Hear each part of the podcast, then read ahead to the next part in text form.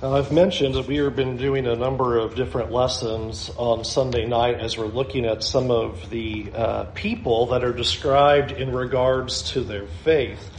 And this lesson is more of an accidental lesson, if you will, in that this lesson came about because of all the work I had done with our Jacob series that we had done those five or six lessons. And in studying deeply about Jacob came across obviously a, a, a passage that I knew, uh, but it struck me in, in a very different way that I thought, I need to look at this again. And the, its message, I think, is very important. One of the things that is interesting as you just think about the book of Genesis is that there is and you start at chapter 12 and thinking about the, the people of faith of God, that there is so much attention placed on Abraham, and there is quite a bit of attention placed on Jacob, and uh, quite a bit of text really given to Joseph.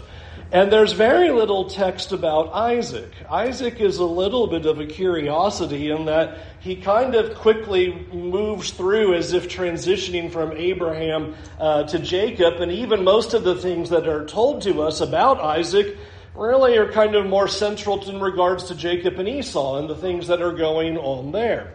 The reason why I thought this was particularly striking is in, in Hebrews chapter 11, you have a listing there of all of these different people who did these amazing things by faith. And you can think about Abraham, as it'll say there, who offered up his only son, and you have Moses and what he was doing. And this is what you're told about Isaac one sentence and one sentence only.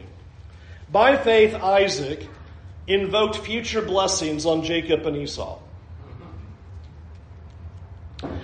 And I've never really slowed down to think that's a really curious thing for the writer of Hebrews to put in the sky and say, Now here's what I want you to know about Isaac. He made future blessings on Jacob and Esau. And you're supposed to understand why that's great faith. So let me talk about that for a minute because I don't know that if we were going to think of the life of Isaac, that the first thing that would come to our minds in terms of pictures of faithfulness would be that he blessed his sons. That would probably not be up there. I think if it were me writing it, I would say when Abraham and Isaac have the discussion on going to the mountain and, and Isaac asks, where's the wood for the sacrifice? And Abraham says, God's going to provide that. Isaac did not revolt and say, I'm out of here, dad. There's no way we're going through with this, but, but yielded to his father and they both went up together on the mountain and went through this this whole thing together. And yet, that's not the point that the writer of Hebrews makes. I want to also note that I, how to kind of, if I will, create the problem here, and then once we get there, we'll talk about what I think the writer of Hebrews is pointing to. But in, in terms of saying that by faith, Isaac made future blessings on Jacob and Esau, it's not like that's a unique thing in the book of Genesis. Abraham blesses his sons, Isaac blesses his sons, Jacob blesses his sons. We even read later on that Moses will bless the whole tribes of, uh, of Israel. It is nothing that seems terribly remarkable when you're reading through and you read Isaac dispensing the blessing that you would go, oh wow, this is really a great thing of faith because you saw Abraham do that and you know Jacob's going to do that and you're going to see other people do the very same thing. But one of the things that I think is particularly interesting is that when you come to the account of Isaac, it doesn't seem to be an act of faith because of what Isaac believes he's doing. All right, now let me back up for a minute as to the curiosity of this. Now, you, if you want to keep your marker or ribbon or uh, bookmark over in Hebrews, we'll come back here in a little bit, but we need to spend some time in Genesis and unearth a little bit of what is being told to us about Isaac. And when we look at this, then we'll start being able to see why this would be helpful uh, to us in our faith. But a very important thing is told to us back in Genesis chapter 25. Remember that Isaac's wife, Rebekah, is barren. And Isaac is praying to the Lord for his wife in Genesis 25 and 21 because she is unable to have children. And the Lord grants that prayer, and they now are going to have fraternal twins. And if you remember, there is such a struggle in Rebecca's womb that Rebecca then inquires of the Lord essentially what is going on. This is uh, you can almost imagine a wrestling match between two children inside here and this poor pregnant woman. And so she's inquiring, what is this? And in verse 23, God gives an answer and says that these boys ultimately represent two nations. One will be stronger than the other, and the really key important prophecy that is given here to Rebekah and to Isaac about these boys is that the older will serve the younger. That is a very important declaration that is given to them. The older, Esau, is going to serve the younger. Before they were even born, God has set this forward as the, the piece by which they are going to go forward in life. But the thing that is so interesting about the knowledge of this is when you come now to Genesis chapter 27, you will notice that we're told here in verse 1 that Isaac was old and his eyes were weak and he could not see. And he called his older son Esau and said to him, My son. And he answered, Here I am. And he said, Look, I am old and do not know the day of my death. Now take your hunting gear, your quiver, and your bow, and go out to the field and hunt some game for me. Now listen. Then make me a delicious meal that I love, and bring it to me to eat so that I can bless you before I die. One of the things that Isaac is setting up here in chapter 27 is his intention is to bless Esau. And that's what he tells Esau to go do. You're the oldest. I want to go and bless you. And one of the reasons why we're told back in chapter 25 about what might be going on with this, about why Isaac's intention is to bless Esau rather than Jacob, is we're told quite specifically that Isaac loved Esau and because he ate his game, but Rebekah loved Jacob. And so Isaac has a, a, preference for, for Esau in, in all of this. And lest we think that, well, maybe what Isaac is doing is he's just kind of giving some general blessings to his kids before he dies, I want you to listen to the, the blessing that he bestows on who he believes to be Esau. Notice in verse 27 of chapter 27. So he came, so he came closer, this is Esau, I mean Jacob, but he thought it was Esau, and kissed him. And when Isaac smelled his clothes, he blessed him and said, All the smell of my son is like the smell of the field that the Lord has blessed. May God give you from the dew of the sky and from the richness of the land an abundance of grain and new wine. Now listen to what he pronounces next on Jacob believing he's Esau. Verse 29. May peoples serve you and nations bow in worship to you.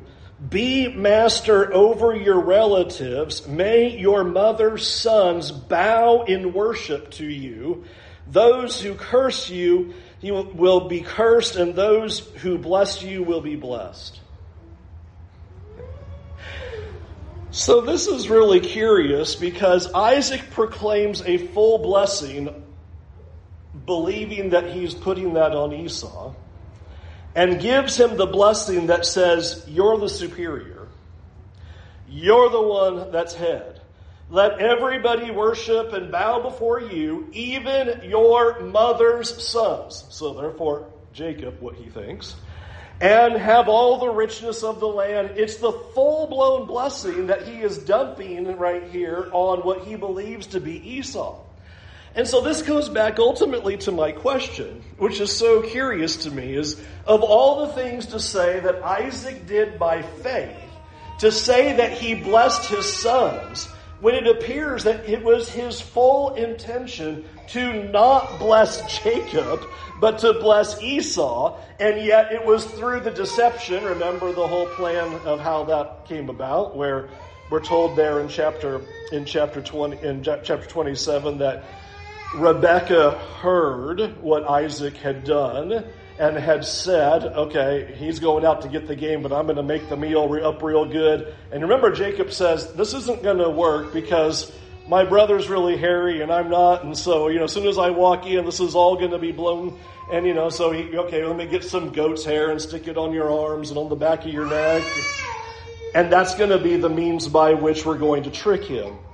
So I want you to think about how the writer of Hebrews could be possibly saying that Isaac showed faith in blessing his sons when he intentionally attempted to bless Esau rather than Jacob. Doesn't seem to work right. All right, so I hope I've now sufficiently stumped you. Let's work through this now. Because that's the thing is, I was we're going through our study of Jacob, but I'm like, this is really curious about what Isaac's doing right here in, in, in, all of this. But I want us to think about the faith of, of, of what happens here with Isaac after all of this unfolds. I love in chapter 27 and verse 30 how this plays out because it says, As soon as Isaac had finished blessing Jacob, and Jacob had left the presence of his father Isaac. His brother Esau arrived from his hunting. You know, this is one of those things like a typical movie would be. It's like, oh, as soon as the one walked out, here came the other one. There's almost no waiting whatsoever. And he comes in with, with the game. And he says in verse 31, let my father get up and eat some of his son's game so that you may bless me. So here he is ready for this, this grand blessing that's going to be given to him. And in verse 32, Isaac says, Who are you? And he answered, I am Esau, your firstborn son. Verse 33. Isaac began to tremble uncontrollably. Well, I think this is interesting to consider for a minute. There's this sudden reality that is now coming upon Isaac at this moment. And he begins trembling uncontrollably. Verse 33 Who was it then who hunted game and brought it to me. I ate it all before you came in, and I blessed him. Indeed, he will be blessed. Now, I want you to think about this for a minute. Because if you were to have something like this happen to you, would we not say, okay, Everything has been voided out. This was on deception. This was built on lies. You know, nothing that I said can possibly be held together because this is breaking contract because you essentially purported a whole lie before me. And so let me revoke all of the, the, the, blessings. The contract is no longer binding with the intent to defraud. We have that in our own legal system today. That's your intent, intent to defraud in a contract. That's not going to fly. You can't do that. And you could have Isaac do that right here and say, okay, this is no good. This was all a lie. Jacob, get back in here. I'm going to put a curse on you instead for tricking your dad, even though I'm blind. How dare you? And then give a blessing to Esau. But it's really interesting that Isaac doesn't do that. Isaac says, I ate this game before you came in, and I blessed him. And then notice what he says next. Indeed, he will be blessed. He doesn't say, now let me fix that. Hold on a minute. But really interesting that in the blessing he goes forward with it because what it appears to be is this light bulb moment about what is going to happen. In fact, jump down to verse 37 as you have Esau pleading for a blessing. Notice what Isaac says to him in verse 37. But Isaac answered Esau, Look, I have made him master over you. Now, I want to take a step back and go, you understand what Isaac thought he was doing to Esau. I made him master over you. He was trying to make Esau the, the, the head. And when Jacob takes it, he says, Here, Esau, here's what's happened. I made him master over you and have given him all of his relatives and his servants and have sustained him with grain and new wine. What then can I do for you, my son? I want you to note that not only telling him that, but he doesn't tell him, okay, now in verse 37, after imagine Esau pleading, where is my blessing? I was supposed to receive the blessing. And Isaac go, all right, let me revoke that and start over. Instead, he confirms it again. and says of Jacob, He will be master over you. That is the blessing, and he will be blessed indeed. In fact, notice he says it again in verse 40. You will live by your sword. That's speaking to Esau still. And you will serve your brother. And when you rebel, you will break his yoke from your neck. So, over and over again, something seems to be happening to Isaac in this moment. That Isaac seems to be full bore trying to bless his oldest son Esau rather than Jacob. And he tells Esau, Go hunt the game. I'm going to bless you. He pronounces the blessing in which he would be master over the family and go through all that. And once Jacob steals that blessing and leaves, it appears to me that Isaac in verse 33, as he begins to tremble uncontrollably, has what I would try to just call almost this light bulb moment where he understands what is happening that everything that God had said he was going to do happened. Even though Isaac did whatever he could at that moment to resist it. Even though Isaac and Rebekah were told, Jacob will be the one who is greater. The older Esau will serve the younger. Isaac runs right against it and tries to make that not happen. And yet, even though he tries to resist God's plan, God still has it work out where the older will serve the younger and Jacob receives that, that very blessing. And at this moment, it appears that Isaac now understands that this is God's will because as I just read for you three times, he observes, no, that's the way it's going to be. That he is going to be your master. And he is going to be the one who is going to be over you. And I'm not going to change it. I'm not going to revoke it, even though Esau pleads, give me the blessing. Isaac says, no. The blessing is going to belong to him. So let's go back to the question of Hebrews 11 and verse 20. By faith, Isaac pronounced these future blessings on Jacob and Esau.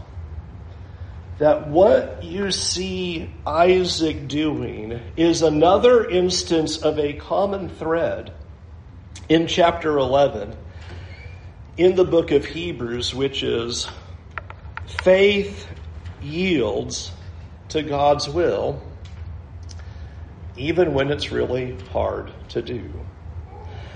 It is not Isaac's will initially for Jacob to be the greater. We're told he loves Esau, and he tries to bring that about.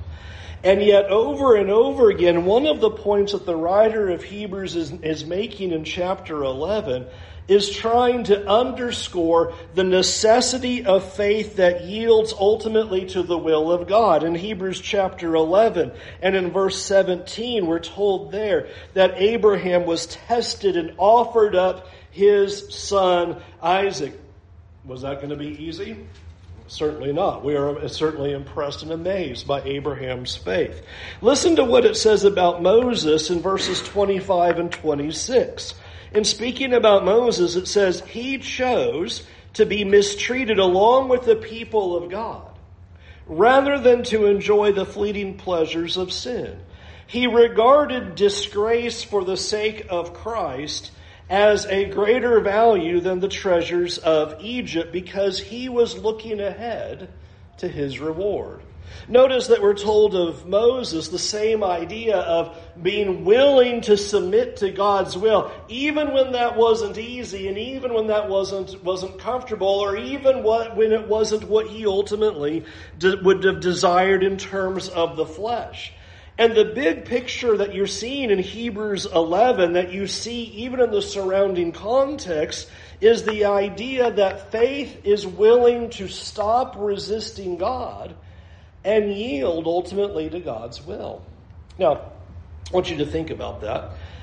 If I were to put in the parenthesis of the idea of what I believe the writer of Hebrews is saying and talking about Isaac blessing his sons by faith, I think the intent is this that Isaac blessed his sons about their future, even those, even though those were not the blessings he wanted for those particular sons.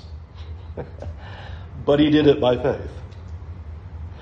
Those were not the blessings he wanted for Jacob and Esau. He wanted them turned over. He wanted what was given to Jacob to be given to, uh, to Esau, and what was given to Esau to be given to Jacob.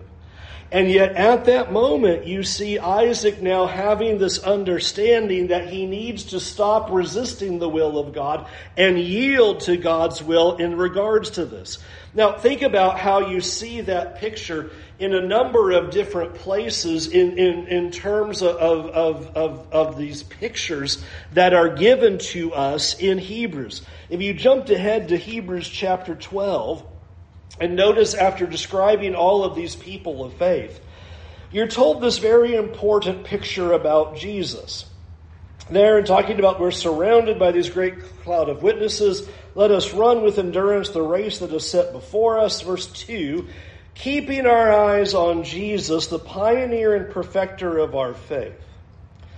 For the joy that lay before him, he endured the cross and despised the shame and sat down at the right hand of the throne of God. To state this to the theme of what the book of Hebrews is doing, the idea is you don't see Jesus resisting God's will, but yielding to God's will. How is he able to do that? Well, he tells us because of the joy that was set before him. He endured the cross. He disregarded the shame of what the cross entailed and submitted to the will of the Father. You see that also surrounding our context back in chapter 10 and listen to the words of verse 36. Actually, verse 35. Let's start in verse 35. Hebrews 10 verse 35. So do not throw away your confidence, which has great reward. For you have need of endurance, so that after doing what God, after you have done God's will, you may receive what was promised. There is a picture here that is being developed by the writer of Hebrews. That chapter 10 sets the table and says, you have need of endurance to do the will of God. And then he starts describing people who ended up doing hard things. And he starts with Abel and he starts moving his way through and talking about look at the faith of these people who, in the face of the difficulty, even if it was something against their will, even if it was something hard, even if it was unpleasurable, or even if it was down to the point of death, is where he ends in chapter 11, talking about people who were sawn in two and going through all these difficulties, they still submitted to the will of God. They yielded their own will to God's will, and that's how their faith was displayed. Thus, then, chapter 12 ends by saying, and look to Jesus, because what did he do? The very same thing. What I want us to see in Esau is that the, I mean, in Isaac is that the reason he is set here as a picture of faith by just simply saying, well, he blessed Jacob and Esau concerning the things to come is because Genesis 27 is saying there was a point where Esau finally stopped resisting and held the blessings as God wanted him to ultimately have done in the first place.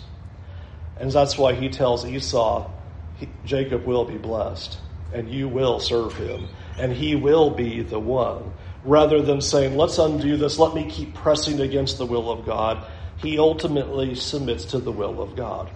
Now, Here's what I want to talk about just for the final few minutes of this idea. Is there something in our lives in which we are actively resisting the will of God?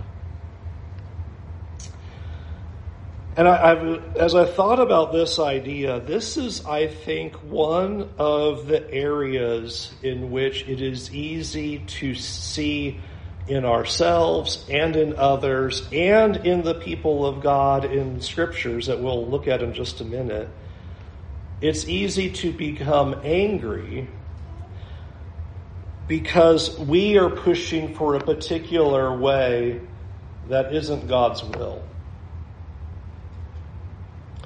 Isaac is pushing in that chapter for Esau to be the master and the son of, of blessing.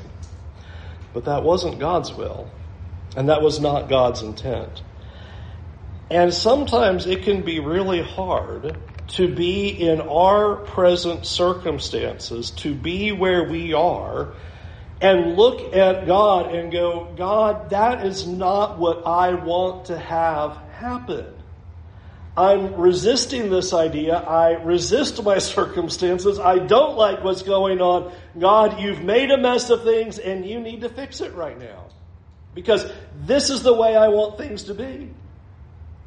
And I want you to, to notice that this is something that you see addressed in the book of Job. I, am so glad we got to study that a, a few years ago and go through the questioning that happens there. I want you to listen to how uh, Elihu talks to, to Job after Job has challenged God about what God is doing in his life. He says to Job, Behold, God is exalted in his power who is a teacher like him? We'll come back to that question in a minute. Who has prescribed for him his way? Or who can say, You have done wrong? You know, there's a, a, a, great temptation when life doesn't go according to plan, when things are not going the way that we want, to be able to tell God, uh, this is not the right way. You're doing wrong. This doesn't make sense. I don't like this. And I love how Elihu just simply asked the question, who is a teacher like God? Because put it on the other foot, what we're trying to do is tell God we're the teacher. You need to know. Let me teach you how this is all supposed to go. Let me teach you how my life's supposed to be. Let me teach you how all this is supposed to play out. Or who has prescribed for him his way? Who told God which way he should go? and please think about this one. Who can say you've done wrong? Apply that. Who can sit here right now and say, God, you have done me wrong in my life? And where I am in my life and the circumstances that I'm facing and the trials that I'm going through and all the hardship, you've done wrong. Elihu says, Who can really tell God that? We sometimes feel that way, but Elihu says, Don't do that. Then God gets to chime in on this as well when he talks to Job. This is God's words himself to Job. Will you even put me in the wrong? Will you condemn me so that you may be in the right? What I want us to think about is what God is ultimately working toward in terms of our faith is the need to accept the circumstances of our lives believing that God is at work and being able to yield to those circumstances. Now, let me clarify the word accept for a minute. Because what I don't mean by that is so we do absolutely nothing and we just don't care and we're just kind of neutral and we just float around and there's God doing what He's doing.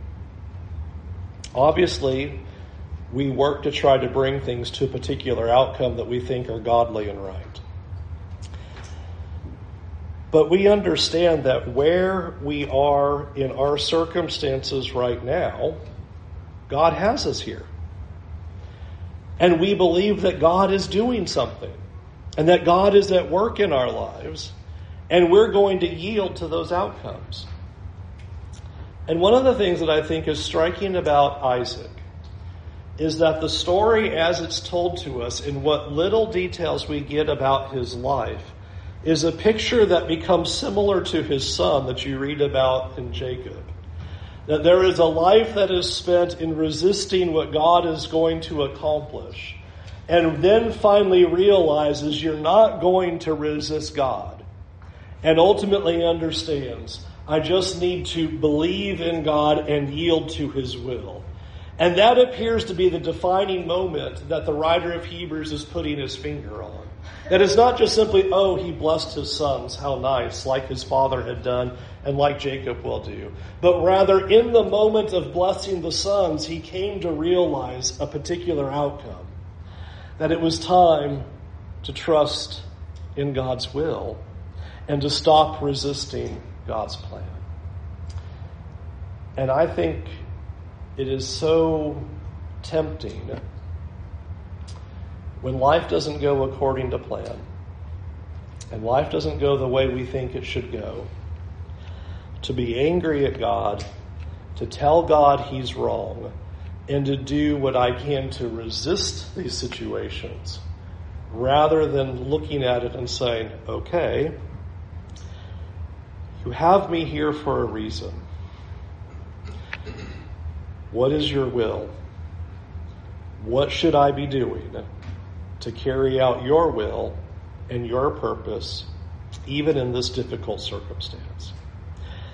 We don't have time, but just in your mind, just think about all the people of faith in chapter 11 and how ultimately that's what it boiled down to.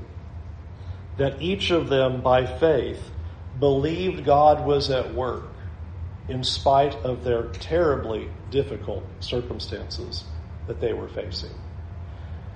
And Jesus is the example in which you can see God at work, though even on the outside you'd say, What are these terrible circumstances? What is God doing? And thus the writer of Hebrews tells us that we have the need for endurance. And so for myself, I think maybe it's time to reflect and shudder violently like Isaac did at the fact that sometimes we can be trying to resist God rather than yielding to God like Isaac did. And God has us here right now for this moment. And as Elihu said, there is no teacher like him. And he's teaching us something right now. And he has us in that space so that we will learn a deeper faith and to be with him and walk with him faithfully, believing that he's at work in our lives. Let's go to God in prayer. Heavenly Father, Lord, it can be very difficult to see your hand and believe you're at work when we look at circumstances in our lives that just don't seem right and that don't seem fair. Lord, it can certainly feel that way when we feel like we are enduring evil and mistreatment. And Lord, things just seem like they're going wrong. And nothing seems like it's going according to plan. So Lord, I pray that you would you would awaken our hearts and help us to see that you're at work in the moment. And help us to see when we are ultimately trying to resist how you are teaching us and how you are accomplishing your, your purposes.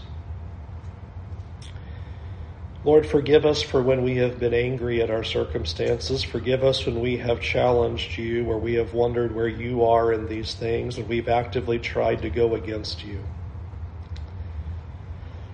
Forgive us for when we have put you in the wrong so that we can vindicate ourselves. And Lord, I pray that you would give us that kind of understanding that Isaac had in that moment. Help us to see when you are clearly working. And help us to have the endurance to run the race that is set before us. Give us the faith so that when we go through hard circumstances, we will not give up. We will not lose heart. But instead, we'll draw closer to you all the more.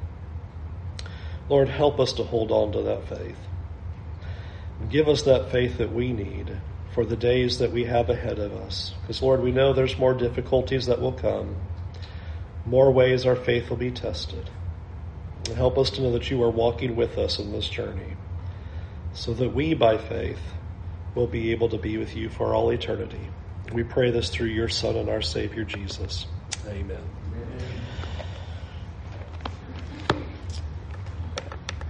The, more I get to look at these these people as they're recorded for us in scriptures, the more I am. Can I use the word excited? I guess. I grew up in the pews, and in kids' class, everybody was portrayed as a perfect hero who never did wrong.